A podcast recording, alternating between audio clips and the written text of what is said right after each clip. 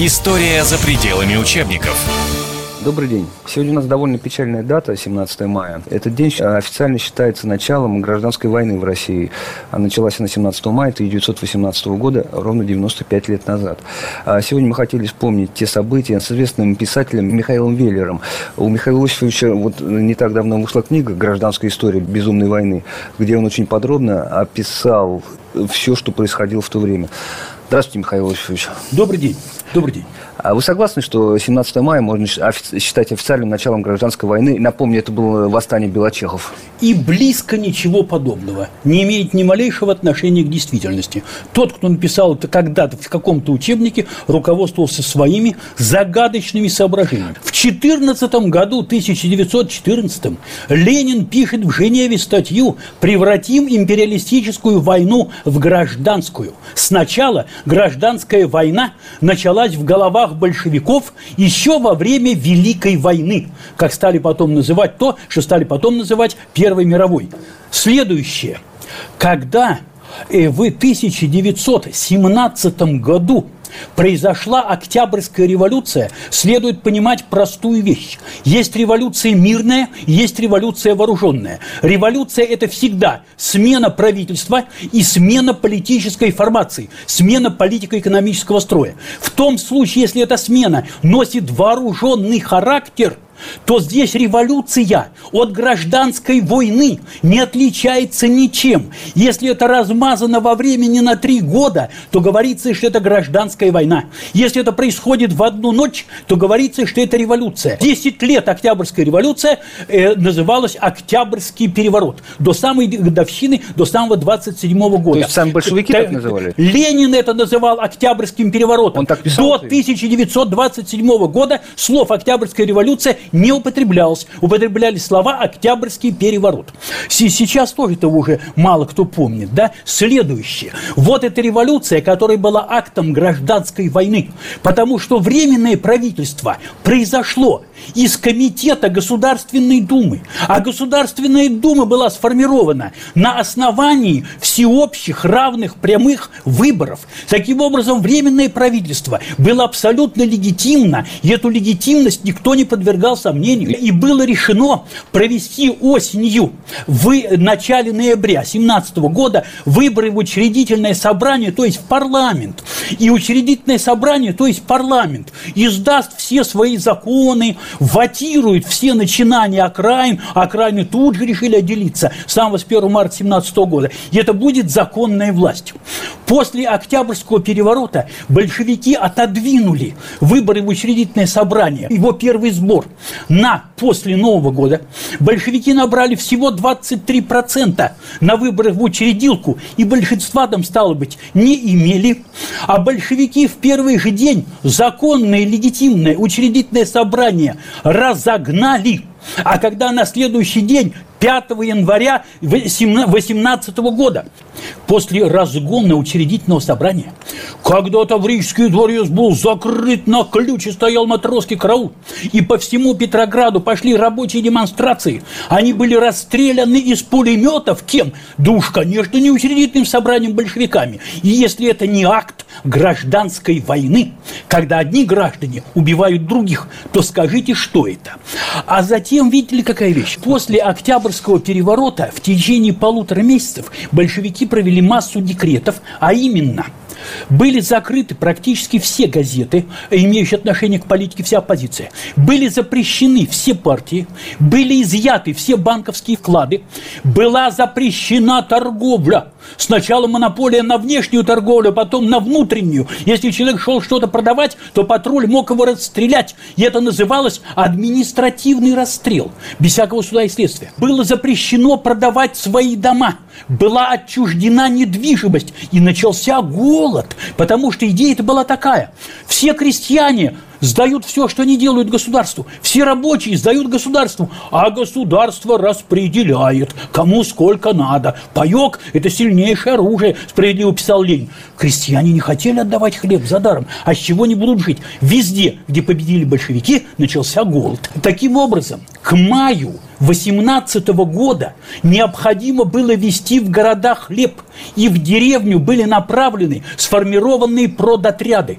И эти продотряды в деревнях стали резать Потому что продотрядчики под угрозой расстрела и с расстрелами выгребали у крестьян весь хлеб, не оставляя ни семенного, ни на пропитание собственной семьи. Вот это и есть, когда гражданская война, начавшаяся 25 октября 17 года, когда гражданская война в мае заполыхала в полную силу. Что касается белочихов. Они никогда не были белочих. Кто это вообще? В Австро-Венгрии народов было много – и основную часть населения составляли славяне. Славяне воевать против России не хотели. И ни чехи, ни словаки, ни словенцы, да, да никто, ни, да, да, ни мадьяры, ни румыны не хотели воевать против России, что касается австрийцев немецкой крови, их дела. Таким образом, когда они попадали в плен, а вояки австро-венгры были несравненно худшие, чем немцы, то в плену часть из них высказала желание воевать на стороне России против Австро-Венгрии, потому что когда будет побеждена Австро-Венгрия, она распадется на куски, и Чехия обретет независимость, Словакия обретет независимость. Да они об этом тысячу лет мечтали. Таким образом был сформирован чехословацкий стрелковый корпус из вот этих вот пленных. Затем произошла революция, затем Антанта признала создание Чехословацкой республики, первый президент Масарик, и пленные попросили Чехии и Словакии, которые в боях сейчас никаких не участвовали, чтобы их отправили домой. Но обстановка была крайне сложная, потому что с Германией был заключен мир, и поэтому германскому миру пленных надо было вернуть, а если они предатели стали воевать у врага, их могли расстрелять. Отправлять чехословаков через через Мурманск, там были те же самые англичане из Антанты, большевики этого не хотели. Отправлять их через юг, там также, также на тот самый момент началась так называемая интервенция. Их решили отправить через Владивосток. Чехословаки, в основном чехи, погрузились в свои шлоны и отправились туда, в Владивосток. Пока они доедут, пока то все, все может быть кончится. А навстречу им ехали мадьяры, которые сидели в плену в Восточной Сибири и чуть не на Дальнем Востоке. Чехи и мадьяры всегда недолюбливали друг друга. Началось с того, что когда проходил эшелон, а там буржуйка была, печка на ножках чугунных, вот мадьяр из вагона кинул э, такую ножку, эта ножка попала во встречном эшелоне в открытую дверь в голову чешскому солдату и убила его. С этого и началось. А чехов перед этим хотели разоружить. А чехи сказали, что без оружия никак. Тяжелое вооружение мы оставляем, но кругом делается такое, что если мы будем ехать безоружными, то мы будем добычей любого, нас любая банда ограбит и перережет. И вот когда случилась на следующей станции драка между чехами и мадьярами, потому что телеграф работал с полустанков, когда чехи побили э, э, десяток мадьяр и разнесли всю станцию, то некогда было разбираться, такое кругом делалось. Троцкий дал телеграмму под ответственность комендантов всех чехословаков разоружить. Когда чехословаки узнали, что их будут разоружать, а иначе расстреляют, они сказали, а вот уж вам большая фига. Мы в гробу видали такую телеграмму, исполнять этих приказов не будем. Вот что у нас назвали чехословацким мятежом. Они только мечтали свалить из России и добраться до дому. А потом товарищи добровольцы, которые у нас называли белыми, сами они себя белыми назвали позднее, сказали чехословакам, ребят, вы знаете, здесь такие дела, мы вас понимаем, отправим, но можете пока поработать типа охранными частями, вы видите, большевики, какие звери, да, ну, помогите нам, постойте на местах, поохраняйте. Вот сначала чехословаки исполняли обязанность исключительно охранных частей, и за все время всего несколько раз на стороне добровольческой армии были введены в дело. Это не имеет никакого отношения к началу гражданской войны, и тот, кто это написал, дешевый спекулянт. Он бы еще написал, что они на золото Америки решили выступить против священной революции. Вот примерно так это разворачивалось. И все это было очень многосложная история, потому что еще, скажем, в марте 17 года весь Туркестан объявил, что он отпадает от России.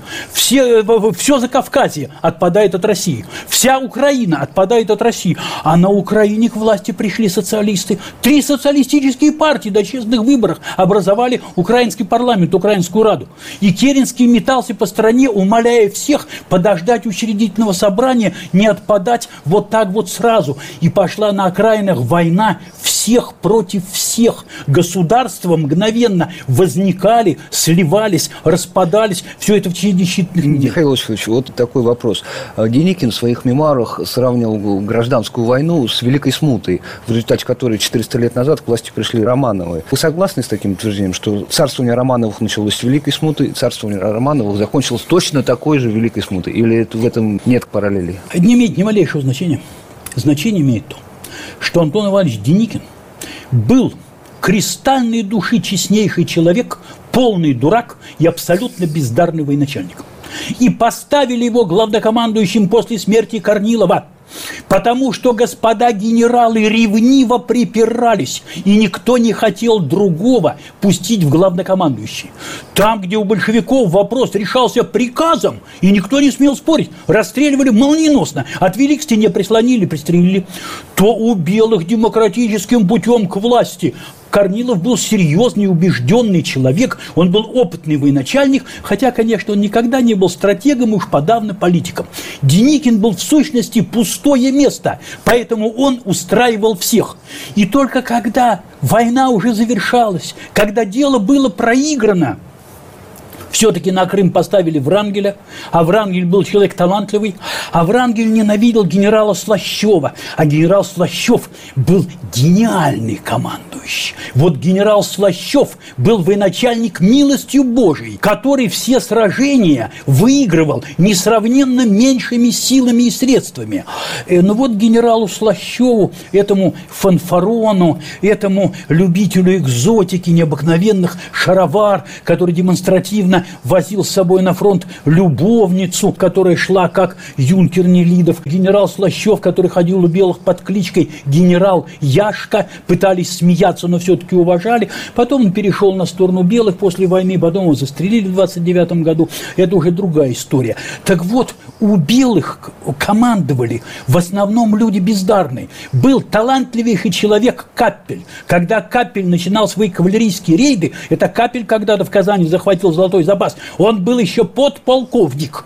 Потом его сделали полковником, потом его сделали было генералом, потом он отморозил ноги при отступлении, провалившись под воду и умер от гангрены, от воспаления легких одновременно после обморожения. Вот если бы белыми командовали Слащев и Капель, то гражданская война, может быть, пошла бы иначе. Но, к сожалению, сгнила вся система. Главная слабость белых была в том, что они представляли сгнившую систему систему, в тылу которой разворовывалось все. Если у красных жесточайшим образом реквизировали, а за воровство могли расстрелять молниеносно, жизнь человеческая не стоила ничего, то у белых разворовывали все – и практически никого не расстреливали. Ну, господа, мы же европейцы, мы интеллигентные люди, мы же не эти взбесившиеся хамы. Вот так оно и было дело. И что, заметьте, когда Деникин мигрировал в Европу, он ходил в драной шинели в протертых штанах. А вот когда генерал Юденич – это северо-запад, это движение из Истляндии на Петроград, уехал в Европу. У него была прекрасная вилла, автомобиль, коллекция картин и ковров. Это тот Юденич, который в Ревеле отказался платить Эстлянской республике за содержание своих пленных. И в результате эстонцы стали их гонять на работу, э, лес валить, говоря, что ну, у нас у самих совершенно нищее государство, как мы можем кормить вас, работайте хоть как как-то, а деньги Юденич вывез в Европу. Вот у большевиков эти шуточки не проходили. Воровали гораздо больше, но организованно. В сентябре 1918 года железный рыцарь революции Феликс уезжает на полтора месяца в Швейцарию. Вы с ума сошли? Что случилось? Предлог – проведать больную жену. Что же делал Дзержинский в Швейцарии? Расталкивал по банкам деньги большевиков, то самое золото. Там было очень много подоплек. Когда после того, как якобы Каплан полуслепая, ничего не видящая, не умевшая стрелять. Стреляла в Ленина и попала, ее арестовали. А ее доставили в ЧК тут же. Ее вынул оттуда Свердлов – и до истечения первых суток комендант Кремля Мальков расстрелял Каплан концы в воду. Вопрос, зачем же Свердлов приказал прекратить расследование и расстрелять Каплан? Они все любили друг друга. А потом один Свердлов умер от испанки. Моложе других, 34 года. И Ленин не явился на похороны. Там очень много тайных пружин, которые никогда не станут известны. История за пределами учебников. Сегодня мы хотели вспомнить начало гражданской войны в России. Она началась на 17 мая 1918 года, ровно 95 лет назад. Обсудить ее итоги с известным писателем Михаилом Веллером. Михаил Владимирович, если вернуться все-таки к гражданской войне, у белого движения был шанс? Войны выигрываются политиками.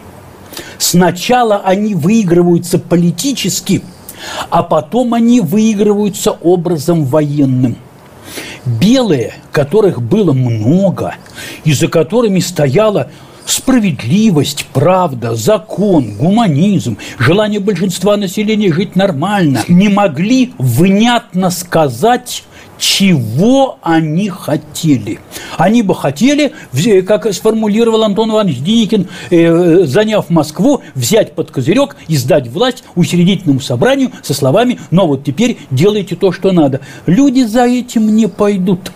За большевиками была великая идея и великая цель.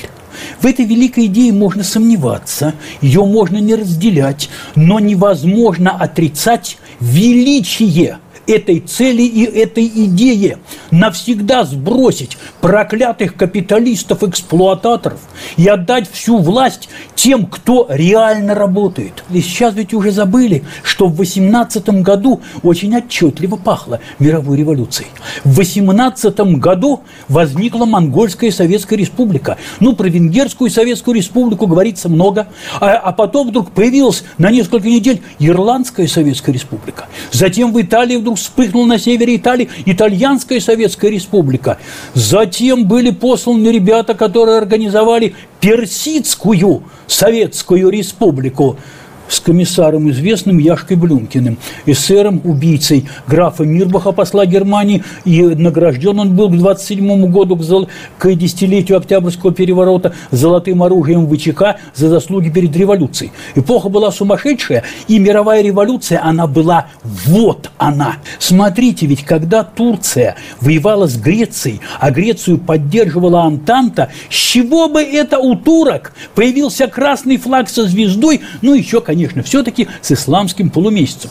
Да мы же ждали, что Турция войдет завтра в братскую семью советских республик. Мы протягивали руку Кемалю Ататюрку. Мы ему загнали четыре парохода вооружения. Все планы генштабу турецкому составлял Михаил Васильевич Фрунзе, что на самом деле означает полковник Триандафилов, который составлял все планы Фрунзе. А конкретное руководство осуществлял, вы сейчас будете смеяться, генерал Лукач, он же мат и залка. Вот чем пахал тогда. Так люди же верили, что завтра мы должны будем землю в Гренаде крестьянам отдать. А, но в то же время постоянно на территории, которую занимали красные, постоянно вспыхивали какие-то восстания крестьян в одном месте выставали, рабочие в другом месте могли выставать.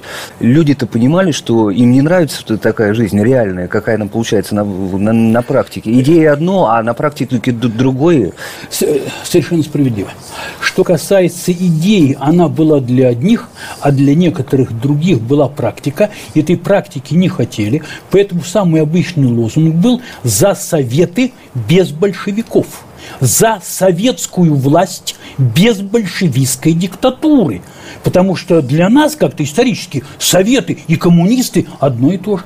А, а на самом деле ничего подобного. Так вот, когда возникло Тамбовское восстание, это на самом деле был акт гражданской войны. Крестьяне целого края восстали, почему не восстали? Жрать потому, что нечего было.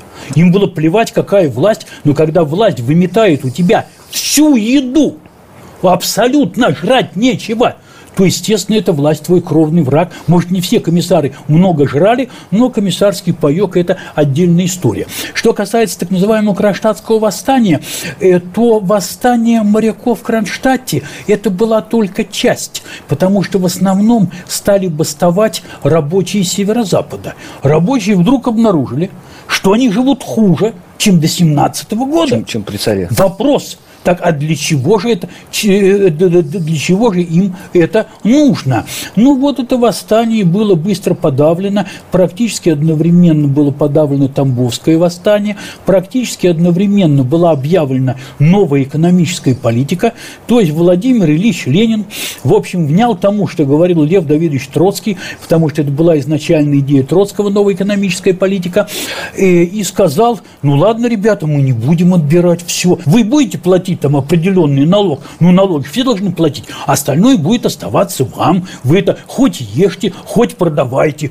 Господи, неужели жить можно, сказали крестьяне. Вот именно этим кончилась гражданская война.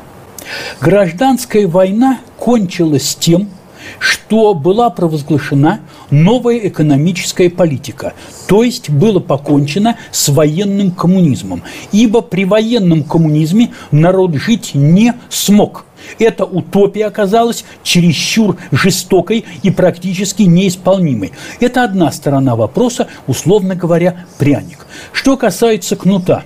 Была пятимиллионная Красная Армия, которая беспощадно и безоговорочно искореняла все, что ей приказывалось искоренять. А кроме того, были отдельные части типа гвардейских, прежде всего это китайцы, люди чрезвычайной жестокости, которых боялись пуще всех. Китай сам смерти не боялся, и истязать другого ему ничего не стоило. Далее были так называемые латышские стрелки. Ну, латышскими назывались эстонские тоже, кто там станет различать, э, которые воевали воевали за жалование, а кроме того, они полагали, что в самом деле, может, везде будет справедливость, а кроме того, а какое нам дело до этих русских, если они сами отдают приказы То резать наемники друг друга. Простые. Они были не совсем наемники, потому что это были регулярные части, которые остались с 17 года. То, что они получали плату – красноармейцы тоже получали плату. А поскольку в Прибалтике жизнь всегда была очень скудная, и народ экономить привык, а плата была несколько больше, э, то вот они тоже воевали.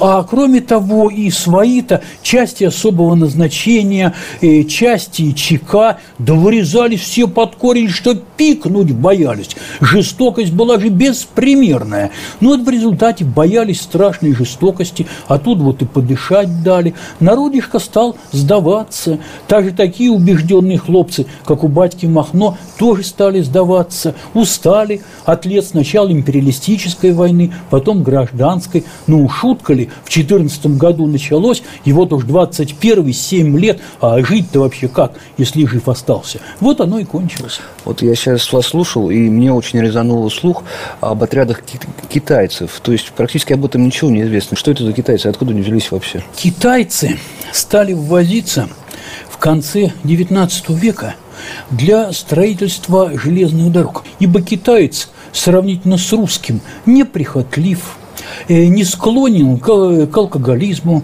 трудолюбив, аккуратен, и пашет себе, и пашет, и кроме того честен. Вот сейчас несколько иначе, а вот исторически совершенно чистит. Прекрасный, удобный, исполнительный рабочий. А кроме того, китайцы, ну, поскольку жизнь нищая, страна э, феодальная, жрать нечего, китайцы стали организовывать сети прачечных. И так же, как они это организовывали по всем, скажем, Соединенным Штатам. Китайцы стали организовывать свои, как назвали бы их позднее, э, овощеводческие кооперативы. Потом началась гражданская война, и оказалось, что китайцам никто не отдает дает заработанного, все норовят грабить.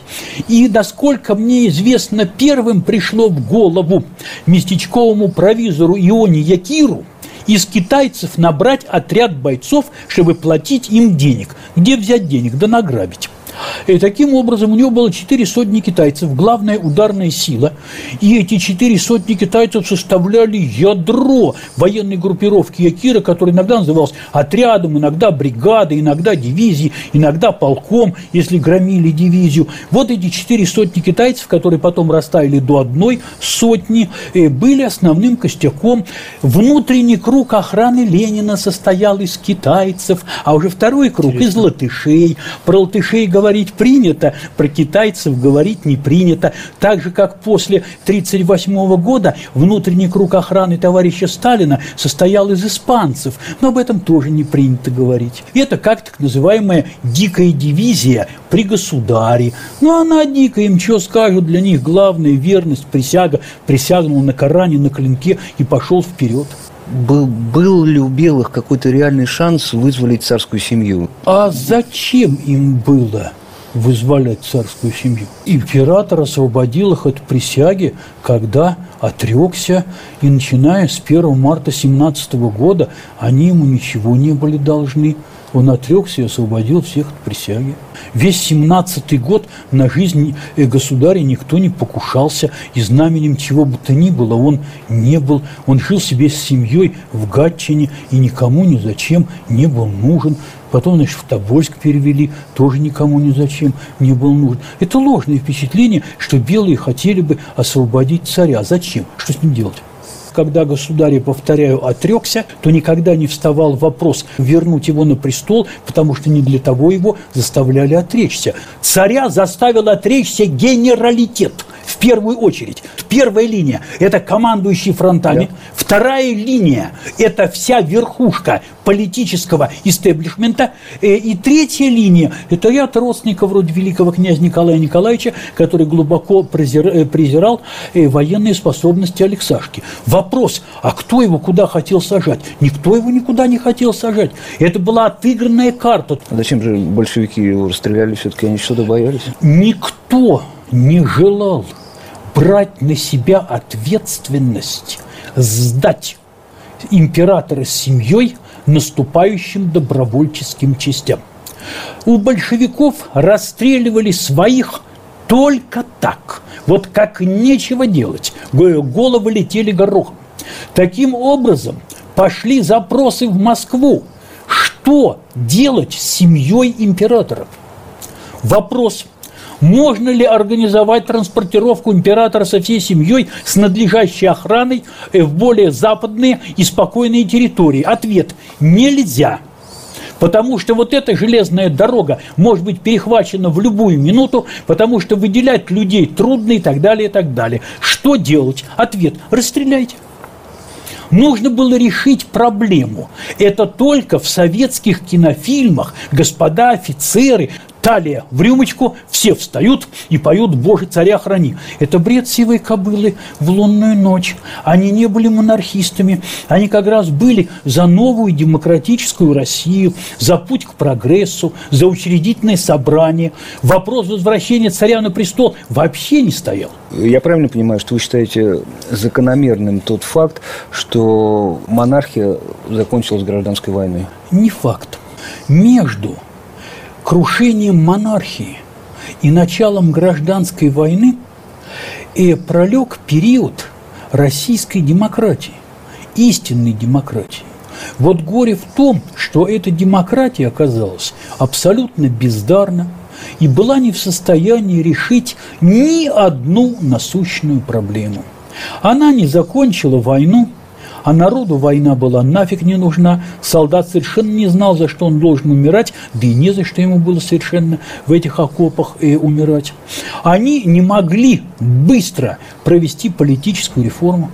Они не могли решить вопрос – распадаться ли стране на части, потому что если Туркестан, Закавказье и все прочее отваливается, то Россия остается вот в тех же пределах, в каких осталась сейчас, после декабря 91-го. Хрен с ней пусть разваливается, но тогда мгновенно отваливаются Башкирия, Татария, область войска Донского, войска Терского и все на свете или вооруженной силой заставлять быть вместе. Но если вооруженной силой заставлять, то это как-то не демократично, это не либерально, это же не свобода. И вот в результате они прогадили абсолютно все, что было. Кроме того, они не могли кончить безмерное воровство. И вот это уже сползающее все глубже и глубже в пучину хаоса, закончилось гражданской войной. А сначала-то ведь думали, что демократия это будет прекрасно, будет как у всех, будут законы, парламент, независимый суд, любые политические партии, все было прекрасно. Э, ну вот не получилось. Э, может быть, в самом деле в консерватории надо было что-то подправлять. Может, народ такой. Спасибо, Михаил Иосифович. Душ не за что. Э, я напомню, что сегодня 17 мая, и исполнилось 95 лет с официального начала гражданской войны. Хотя Михаил Иосифович, который у нас сегодня в гостях, и который очень интересно нам рассказал о гражданской войне, считает, что это немножко не так. Ну, у, у наших зрителей и радиослушателей может быть свое мнение. Спасибо. История за пределами учебников.